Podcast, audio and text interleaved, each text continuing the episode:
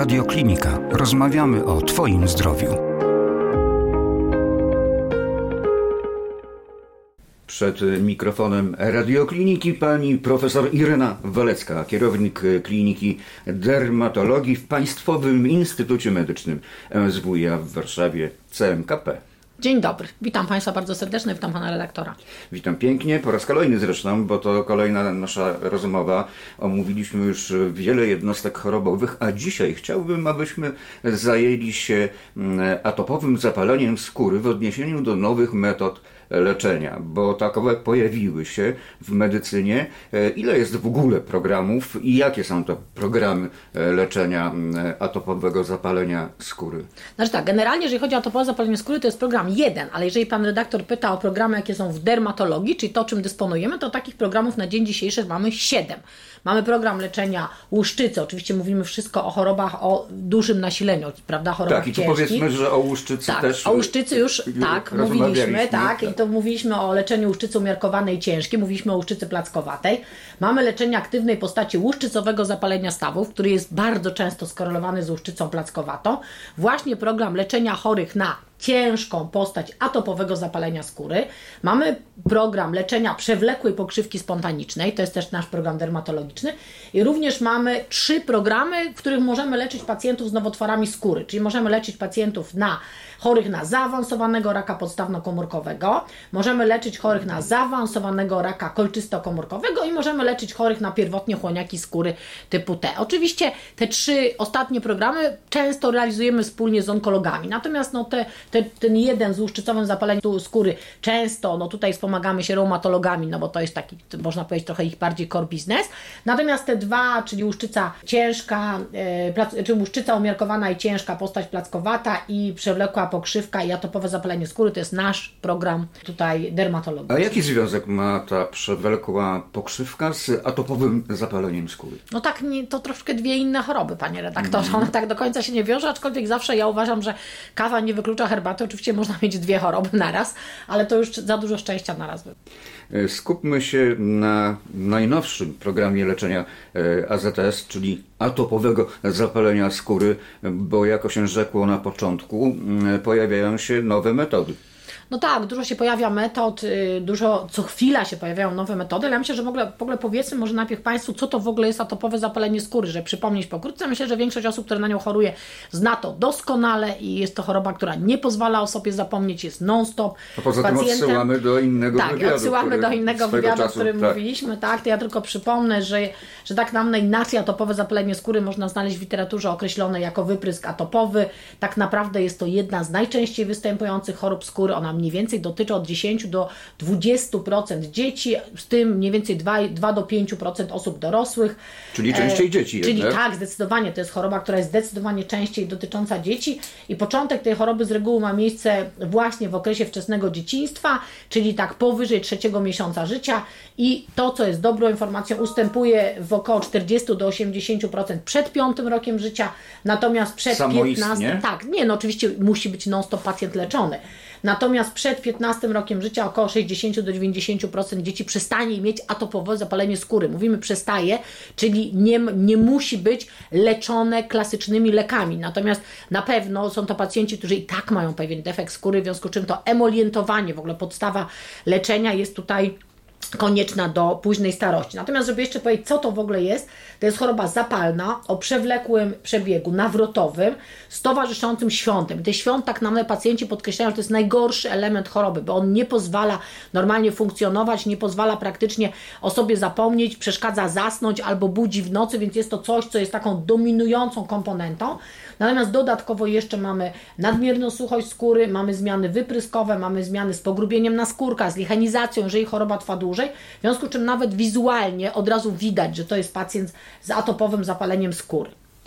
A jeszcze wrócę do tych y, dzieci. Czy medycyna wie, dlaczego akurat dzieci częściej chorują na atopowe zapalenie skóry niż dorośli? Czy to wynika przede wszystkim trochę z budowy skóry? U dzieci ta skóra jest dużo cieńsza, dużo, dużo gładsza, natomiast tak naprawdę ta etiopatogeneza to są czynniki genetyczne, to są czynniki immunologiczne, to są czynniki środowiskowe i to jest uszkodzenie bariery naskórkowej. Czyli autoimmunologia. Czyli, no tak, oczywiście jest to choroba autoimmunologiczna. W związku z czym tutaj u dzieci, ponieważ ta skóra i tak jak gdyby jest, jest niedojrzała, w związku z czym ta bariera skórna skórkowa jest dużo gorszej jakości niż później u osób dorosłych, no stąd jak gdyby ta choroba zdecydowanie częściej występuje u dzieci, ale to, co jest dobre, no to, co powiedziałam wcześniej, że do 90% dzieci praktycznie przed 15 rokiem życia, 16 rokiem życia, no gdzieś ta choroba daje normalnie funkcjonować, bo też pamiętajmy, że te ciężkie postacie, te ekstremalne postacie, to jest tak mniej więcej 20% dzieci, też tak jak w łuszczycy, natomiast te 80% to są postacie lekkie, czyli tylko w chwilach zaostrzeń możemy stosować, w zależności od wieku oczywiście, określone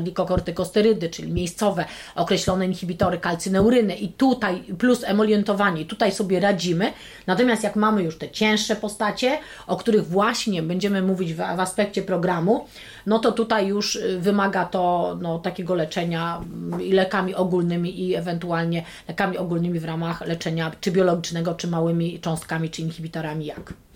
I tak w sposób naturalny przeszliśmy do nowatorskich metod leczenia AZS. Powiedzmy coś więcej na ten temat. Znaczy tak, przede wszystkim, e, jeżeli mamy pacjenta, który przychodzi do nas, to musimy określić, jaką, jaki on ma stopień ciężkości tego atopowego zapalenia skóry, bo to, to nie jest tak, że każdy pacjent się nadaje na leczenie biologiczne, prawda, czy do programu lekowego. My mamy tutaj... A jak się to ocenia, przepraszam? Właśnie zaraz panu redaktorowi mhm. powiem. Tak mamy, tak, jest ponad 20 skal, które uwzględniają różne aspekty tej choroby. Natomiast generalnie wśród takich najbardziej popularnych jest skala SCORA, która ocenia powierzchnię zajętej skóry, nasilenie zmian, plus do tego objawy subiektywne, prawda? Czyli świąt i zaburzenia snu. I to jest pierwszy taki najbardziej, bym powiedziała, chyba obiektywno-subiektywny wskaźnik, dlatego że i my oglądamy i mówi pacjent swoje odczucia. Oczywiście proszę pamiętać, że świąt jest niemierzalny, dlatego że to jest odczucie subiektywne. Jak ja tutaj siedzę i na powiem, że mnie swędzi łokieć, to powiem, że w skali od 0 do 10 to jest 3. Pan też może mieć świąt łokcia i też Pan powie 3. Nikt nie jest w stanie zmierzyć, kogo z nas bardziej swędzi, prawda? Więc to jest zupełnie subiektywne. Stąd Ministerstwo Zdrowia i NFZ wyszły z założenia, że do programu lekowego musi być wskaźnik tylko i wyłącznie obiektywny, czyli oceniany przez lekarza bez tej części subiektywnej pacjenta. I to jest tak zwany wskaźnik EASY, czyli skala stosowana właśnie w programie lekowym, który mówi mam o powierzchni zajęcia i o stopniu nasilenia zmian, czyli tego rumienia, zliszajcowacenia, prawda, tego, y, no to są takie obiektywne jak gdyby zmiany, które oglądamy na skórze i na tej podstawie kwalifikujemy pacjenta. Czyli to jest pierwsza, to jest ta skala EASY. Teraz, żeby pacjent się dostał do programu, musi tą skalę EASY mieć powyżej, mniejsze, równe 20. 20 to jeszcze jest atopowe zapalenie skóry umiarkowane. W jakiej skali te 20? To jest, to jest w skali od 0 do 72 i oczywiście jeżeli pacjent ma, ma 0, no to nie ma w ogóle zmian, 1 czy 2 to są minimalne, natomiast już 20 to jest umiarkowane, natomiast 21 to już mówimy, że to jest, to jest ciężki AZS. Dla takich pacjentów mamy oczywiście możliwości, tylko pamiętajmy, że tak. Generalnie mamy najnowsze rekomendacje. To są rekomendacje Europejskiego Towarzystwa z roku 2022, w których jasno jest powiedziane, że w ogóle podstawą każdego leczenia, tak samo nasze rekomendacje mówią, tak samo mówią starsze rekomendacje, jest emolientowanie, czyli każdy pacjent musi stosować emolienty, czyli kremy, które jak gdyby odwracają to niekorzystne uszkodzenie tej bariery naskórkowej. A istotnie odwracają, Fa- czy istotnie, tylko łagodzą? Nie, nie, one i łagodzą i w jakiś sposób naprawiają tą barierę. Dodatkowo absolutnie trzeba unikać wszelkich ekspozycji na alergeny. Pamiętajmy, że to są dzieci, w związku z czym ekspozycja na kurz, roztocze, e, różnego rodzaju, prawda, latające tam pyłki, niektóre e, produkty pokarmowe, bo u dzieci częściej, jak gdyby ten AZS jest powiązany z, z alergią pokarmową, czyli różnego rodzaju soja, jajka, to trzeba bardzo u tych dzieci uważać. A słońce? Natomiast e, słońce nie, właśnie słońce dla atopo, na, na atopowe zapalenie skóry działa dość dobrze, tylko oczywiście to nie może być ostre słońce, bo wtedy te dzieci się po, te osoby się poparzą. Natomiast samo słońce działa przeciwzapalnie i jedną z metod stosowanych do leczenia jest terapia UVB 311. W związku z czym tu też wykorzystamy pewną, prawda, długość fali UVB, która jest w widmie słonecznym. Plus do tego wszystkiego jeszcze na pewno takim podstawowym leczeniem jest edukacja, bo pamiętajmy, że jak choruje dziecko, to choruje cała rodzina. Jak się dziecko drapie w nocy, to matka nie śpi.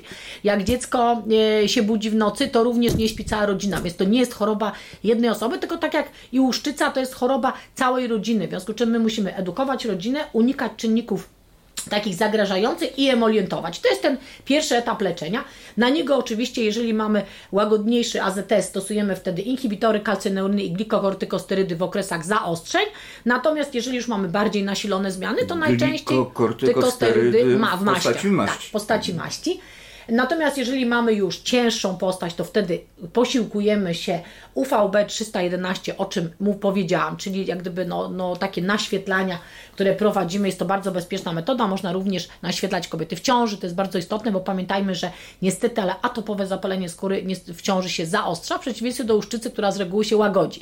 Więc tutaj te pacjentki, no musimy dla nich mieć jakąś alternatywę, prawda? Więc tutaj e, absolutnie to. No i mamy tą postać najcięższą, gdzie praktycznie możemy stosować kilka leków. Zgodnie z rekomendacjami najnowszymi możemy stosować ogólnie azjatioprynę, metotrexat e, i e, krótko, na krótko jako taką terapię ratunkową sterydy. Natomiast to, co jest absolutnie w pierwszej linii stosujemy najczęściej, to jest cyklosporyna jako taki pierwszy, pierwszy element leczenia. Natomiast poza cyklosporyną mamy jeszcze dupilumab, mamy upadacitinib i mamy baricitinib. I teraz cyklosporyna to chyba ma już swoje lata. Tak, cyklosporyna ma bardzo długo swoje lata, ale niestety e, no to, to już musimy wziąć pod uwagę, że takie są wymogi pro, programu lekowego. I w programie lekowym, w zależności od tego, w jakim wieku jest pacjent, to też ma takie wymogi. Bo jeżeli mamy pacjenta, w ogóle generalnie program lekowy obowiązuje dla pacjentów od 6 roku życia. Czyli jeżeli mamy dziecko powyżej 6 roku życia z ciężką postacią atopowej zapalenia skóry, to mamy dla tego dziecka ofertę. A co z dziećmi poniżej? Ale to zaraz powiem. 6 poniżej nie. Poniżej, jeżeli jest bardzo Znowu ciężkie dziecko, tak, wyprzedza Pan. Jeżeli jest poniżej 6 roku życia, to tu jest problem, dlatego że możemy próbować napisać na RDTL, dlatego że dupilumab, czyli ten jeden z leków, który jest, jest zarejestrowany w Stanach od 6 miesiąca życia, w związku z czym jest to lek dopuszczony, ale nie ma rejestracji EMY i jak gdyby w Polsce ten lek nie funkcjonuje. Natomiast można zawsze próbować napisać e, o RDTL, czyli ratunkowy dostęp do terapii, do terapii lekowych i, że tak powiem, w niektórych wypadkach ekstremalnych Ministerstwo Zdrowia czy NFZ się na takie leczenie zgadzają. Ale to, co mamy realnie, E, to jest e, program lekowy dla dzieci od 6 roku życia. Jeżeli takie dziecko ma ciężką postać atopowego zapalenia skóry, czyli to easy e, powyżej 20, to wtedy u tych pacjentów stosujemy emolienty, kortykosterydy. Jeżeli to nie pomaga, możemy podać dziecku dupilumab. Czyli praktycznie, żeby dziecko weszło do takiego programu, to musi mieć terapię miejscową lub ewentualnie czasami jest tak, że dzieci już mają po drodze, no bo 6 lat w górę, prawda, może, może mieć po drodze leczenie cyklosporyną, może mieć glikokortykosterydy i te wszystkie już elementy leczenia nam wystarczają do tego, żeby takie dziecko włączyć no dupilumab. A farmakologia doustna?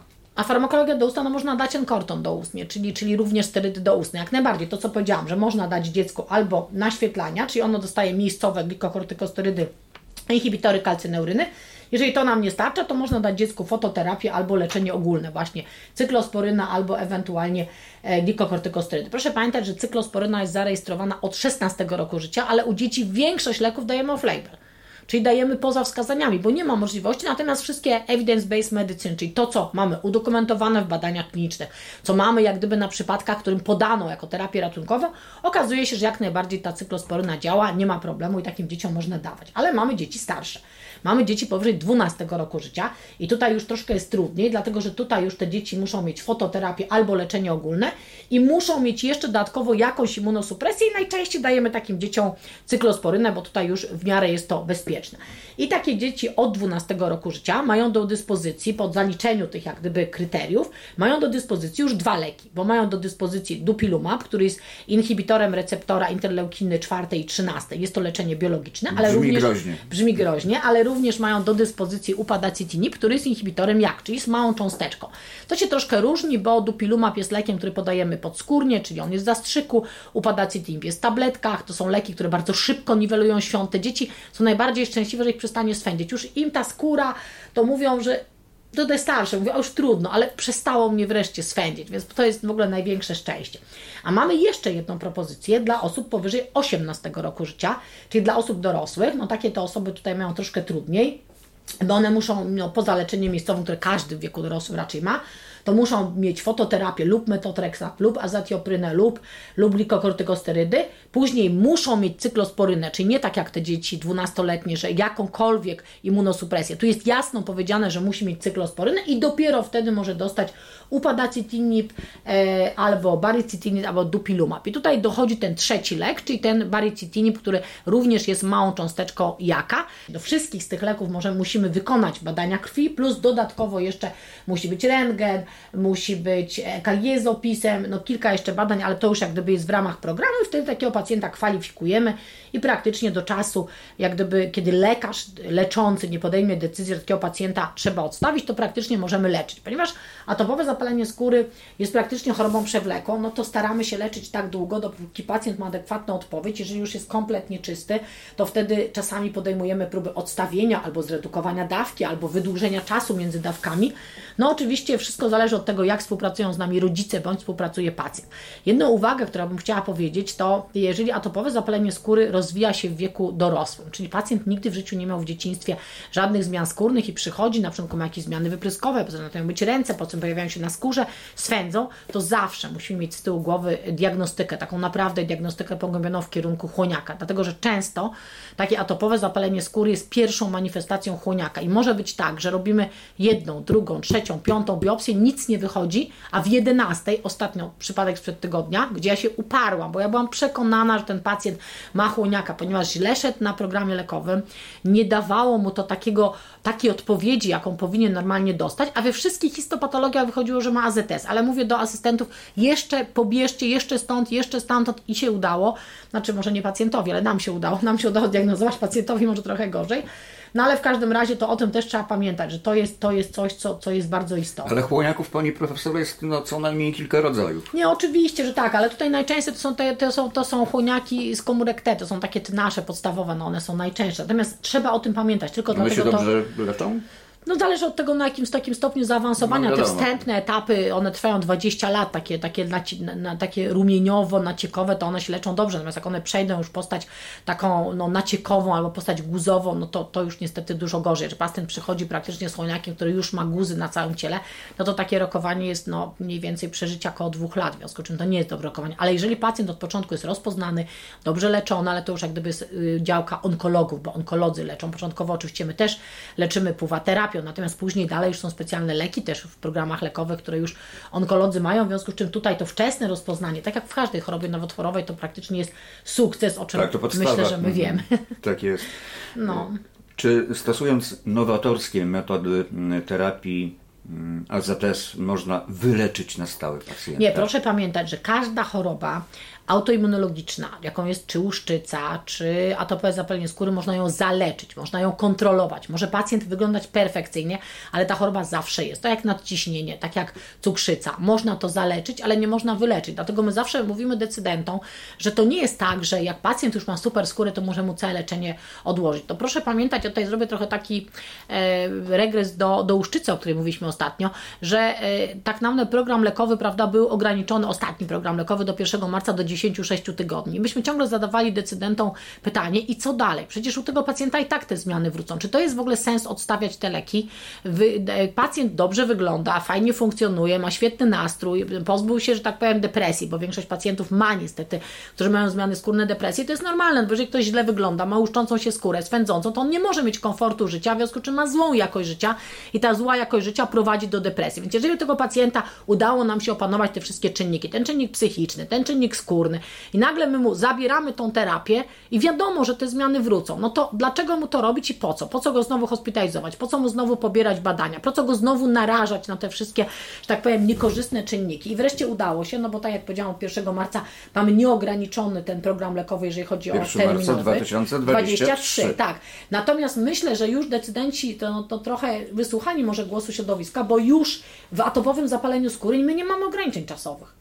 My możemy leczyć tak, jak dokąd lekarz uważa. To budująca tak, informacja. Tak, to jest budujące, dlatego że to my najlepiej znamy pacjenta. My z tym pacjentem jesteśmy codziennie na froncie, to pacjent nam opowiada, co się dzieje, to my jesteśmy na jakimś tam jego takim mentorem medycznym. W no właśnie, czym... pacjentów nie leczy się w biurach i urzędach. Nie, oczywiście, tylko... że nie. Pacjentów się nie leczy przez papier, pacjentów się nie leczy w biurach i urzędach, a poza tym każdy pacjent jest inny. My naprawdę czasami, ja na przykład bardzo emocjonalnie się w ogóle zżywam z pacjentami, znam ich historię, różne rzeczy, różne czynniki. Też widzimy na przykład, ja czasami jak przychodzi mi pacjent i widzę, że ma pogorszenie, to się tam, co się stało, czeka jakaś sytuacja, no wie Pani, no tak się stało, że się rozwodzę, no to ja, skóra to od razu pokazuje, więc to, to skóra jest niesamowita w ogóle pod tym względem.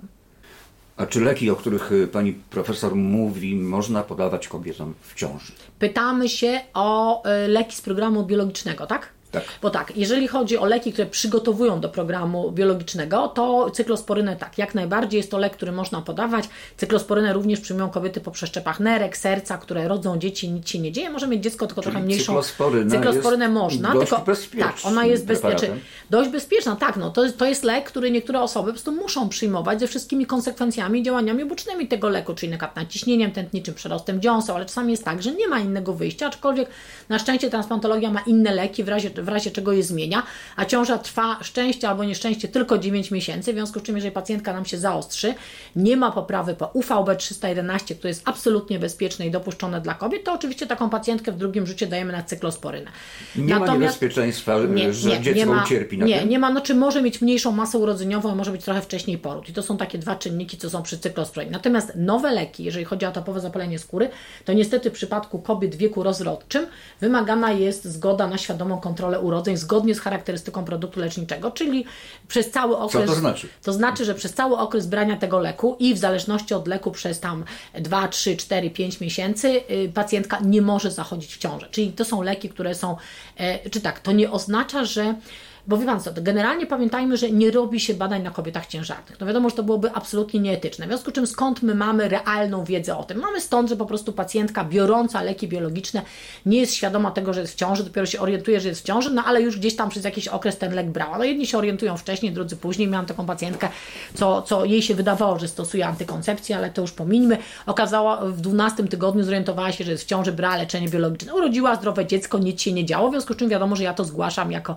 prawda, przypadek i to idzie do bazy tam światowej, gdzie mamy, zbieramy kolejne informacje na temat danego leku. Natomiast na dzień dzisiejszy świadomie nie wolno brać tych leków biologicznych. Jedynym lekiem w ogóle biologicznym, który jest dopuszczony u kobiet w ciąży, jeżeli chodzi o, yy, to tylko już mogę powiedzieć o łuszczycę, to jest cytrolizumab pegol. To jest lek, który jest bezpieczny i można stosować TNF-y alfa, czy inhibitory TNF-ów alfa, ale tylko do drugiego trymestru, a później trzeba zamieniać na, na ten właśnie konkretny inhibitor TNF alfa. Natomiast jeszcze w zapaleniu skóry nie mamy y, wystarczającej liczby przypadków, żeby powiedzieć, że na przykład dany lek można. Na dzień dzisiejszy jest obowiązkowa antykoncepcja. No i na finał naszej rozmowy, mm, wprawdzie informacja w moim odczuciu oczywista, ale trzeba ją zwerbalizować. W każdym przypadku podejrzenia jakichkolwiek zmian skórnych należy zgłosić się do lekarza. Znaczy ja myślę, że na pewno, a na pewno jedną rzecz to nie starać się nie leczyć, yy, tak powiem, metodami domowymi, bo czasami te metody domowe typu na przykład rumianek okaże się, że jest jeszcze czynnikiem nasilającym zmiany, czy propolis, który jest uwielbiany przez naszych starszych pacjentów. Jest zmiana skórna, w przeciągu dwóch tygodni nie goi się, a jest coraz większa, zdecydowanie zgłaszamy się do lekarza. Jedną rzecz też, jeżeli chodzi o programy lekowe, to bym chciała dodać, yy, bardziej bym chyba rekomendowała korzystanie z dużych ośrodków akademickich, które mają doświadczenia, ponieważ w tej chwili dużo się tworzy różnych jakichś małych spółek, spółeczek, które prowadzą różnego rodzaju badania kliniczne, troszkę bym powiedziała, może z, mniejszą, z mniejszym doświadczeniem, po czym jak cokolwiek się dzieje, to pacjent natychmiast jest wysyłany czym prędzej do ośrodka klinicznego. W związku z czym, jak już się leczyć, to trzeba wiedzieć, gdzie się leczyć, które ośrodki prowadzą, takie ośrodki są do znalezienia na stronie NFZ-u, które ośrodki prowadzą program lekowy AZS-u, które łuszczycy i naprawdę raczej starać się w dużych ośrodkach i nawet jeżeli są te badania kliniczne prowadzone w dużych ośrodkach, to też jest to z całym zapleczem, prawda, które, które te ośrodki posiadają. I tym apelem kończymy naszą rozmowę. Rozmowę o nowatorskich metodach terapii atopowego zapalenia skóry. Rozmawiałem z panią profesor Ireną Walecką, kierownikiem Kliniki Dermatologii CMKP w Państwowym Instytucie Medycznym MSWiA w Warszawie. Pięknie dziękuję. Bardzo Państwu dziękuję. Dziękuję Panu redaktorowi za poruszanie tak trudnych tematów, bo mało, mało się mówi. Dużo się mówi o uszczycy, dużo się mówi o AZS-ie, natomiast o samych programach lekowych, co, dla kogo, w jaki sposób, to nie, bo to jest temat trudny i jakoś tak chyba trochę unikany, ale myślę, że Pan redaktor jest tutaj pionierem, jeżeli o... Więcej audycji na stronie radioklinika.pl i w naszej aplikacji mobilnej.